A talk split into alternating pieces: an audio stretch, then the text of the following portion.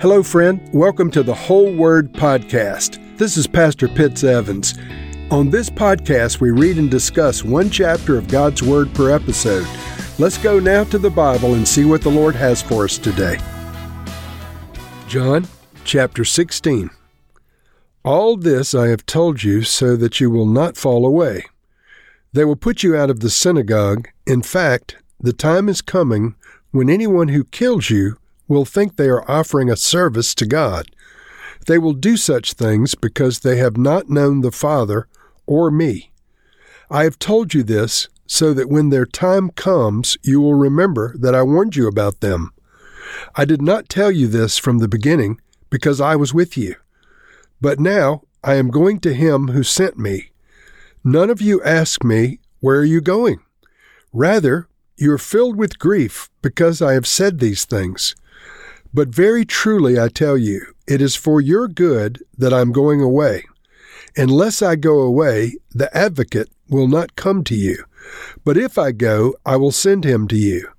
When he comes, he will prove the world to be in the wrong about sin and righteousness and judgment. About sin, because people do not believe in me. About righteousness, because I am going to the Father, where you can see me no longer. And about judgment, because the prince of this world now stands condemned. I have much more to say to you, more than you can now bear. But when He, the Spirit of truth, comes, He will guide you into all truth. He will not speak on His own, He will speak only what He hears, and He will tell you what is yet to come.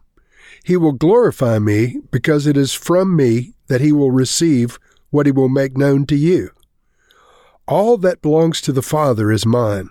That is why I said, The Spirit will receive from me what he will make known to you. Jesus went on to say, In a little while you will see me no more, and then, after a little while, you will see me again. At this, some of his disciples said one to another, What does he mean by saying, In a little while you will see me no more, and then after a little while you will see me? and because I'm going to the Father. They kept asking, What does he mean by a little while? We don't understand what he is saying. Jesus saw that they wanted to ask him about this, so he said to them, Are you asking one another what I meant when I said, In a little while you'll see me no more, and then after a little while you will see me? Very truly I tell you, you will weep and mourn while the world rejoices. You will grieve, but your grief will turn into joy. A woman giving birth to a child has pain because her time has come. But when her baby is born, she forgets the anguish because of her joy that a child is born into the world. So with you. Now is your time of grief. But I will see you again, and you will rejoice, and no one will take away your joy.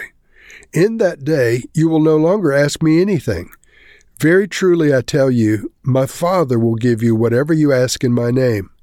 Until now you have not asked for anything in my name. Ask, and you will receive, and your joy will be complete. Though I have been speaking figuratively, a time is coming when I will no longer use this kind of language, but will tell you plainly about my Father. In that day you will ask in my name, I am not saying that I will ask the Father on your behalf. No, the Father himself loves you because you have loved me and have believed that I came from God. I came from the Father and entered the world. Now I am leaving the world and going back to the Father. Then Jesus' disciples said, Now you are speaking clearly and without figures of speech. Now we can see that you know all things and that you do not even need to have anyone ask you questions. This makes us believe that you came from God. Do you now believe? Jesus replied. A time is coming, and in fact has come, when you will be scattered, each to your own home. You will leave me all alone, yet I am not alone, for my Father is with me. I have told you these things, so that in me you may have peace. In this world you will have trouble, but take heart, I have overcome the world. As I previously said, John 13 through 17 records events and conversations that took place the last night of Jesus' life on earth. The Last Supper is contained in these chapters, along with various other things.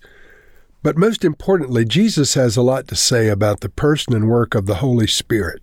The John 14, 15, and 16 especially, Jesus has a lot to say about the person and work of the Holy Spirit. So for anyone who's serious about studying what the scriptures have to say about the Holy Spirit in the New Testament, you'll go to Romans chapter 8, which speaks of living life led by the Spirit, life in the Spirit. It's a very important chapter on the person and work of the Spirit. And then 1 Corinthians chapter 12, talking about the gifts of the Spirit, including some of the offices that the Holy Spirit gives to people uh, to serve in the kingdom of God. But John 14, 15, and 16, the farewell discourse, Jesus' last night of his life, he has a lot to say, and uh, part of it is contained in this chapter 16 we just read. Reading from verse 7, Jesus speaking, Very truly I tell you, it is for your good that I'm going away.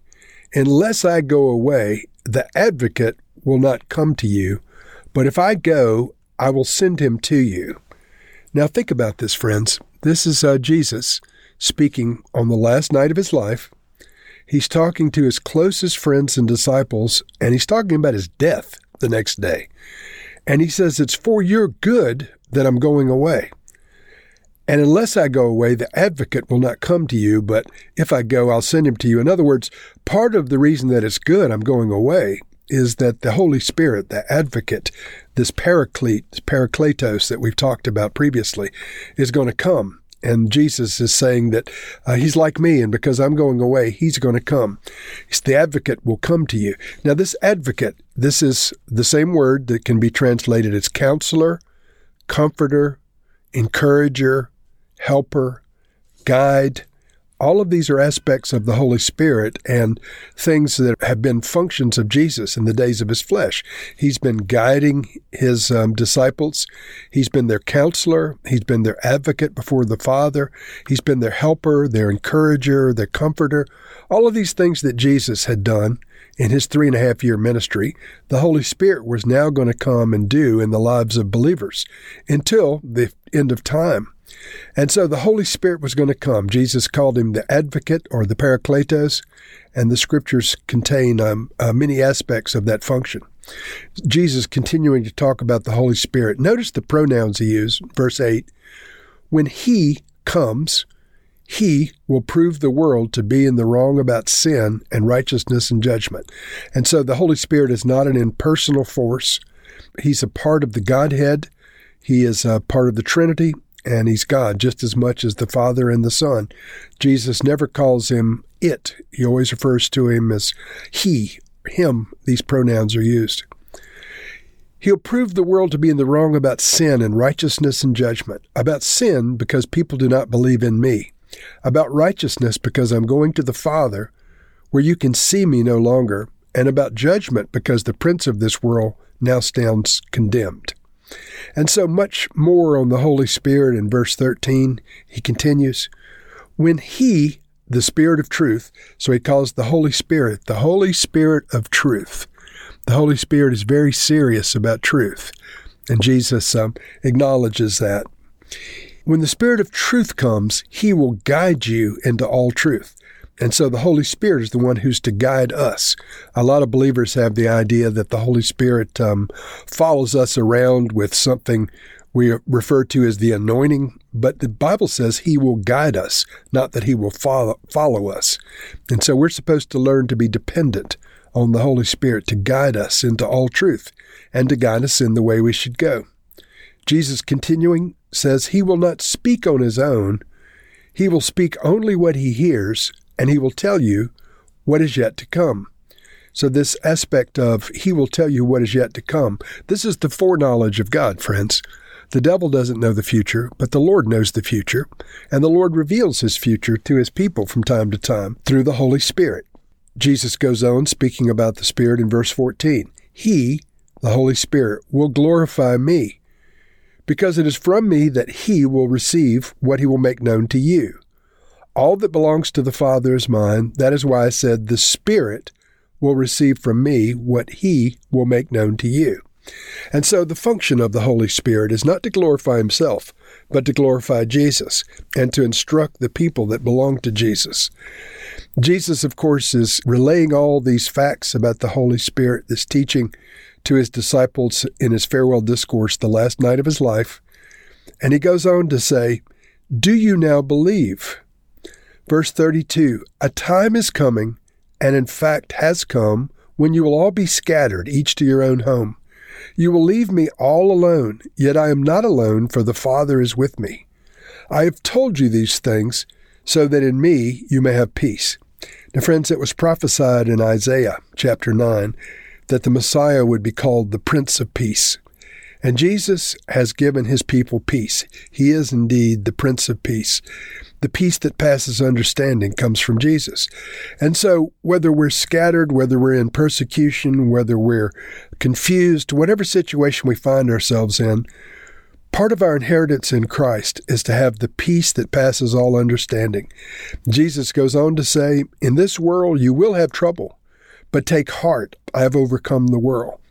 And so, no matter what this life throws at you, no matter what the devil throws at you, no matter what trouble you face, Jesus is with you. The Holy Spirit is with you. The Holy Spirit is here to, to guide you, to comfort you, to nurture you, to help you.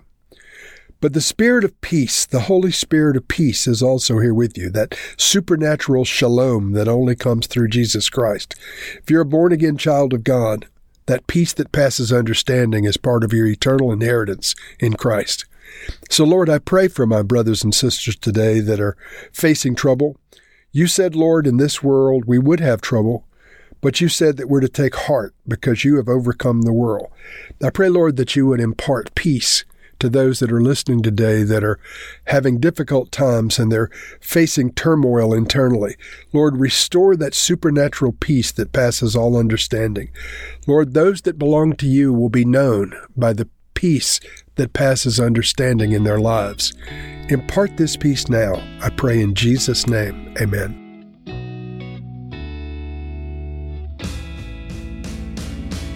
Thank you for listening to this episode of The Whole Word. It was brought to you by Whole Word Fellowship and the Northern Virginia House of Prayer. If you were encouraged, please share our podcast with your friends. We'd also appreciate it if you'd hit subscribe in your favorite podcast app and take a few moments to write a review. If you'd like more information on our church and our ministry, you can go to wholeword.net or wholewordpodcast.com for more information.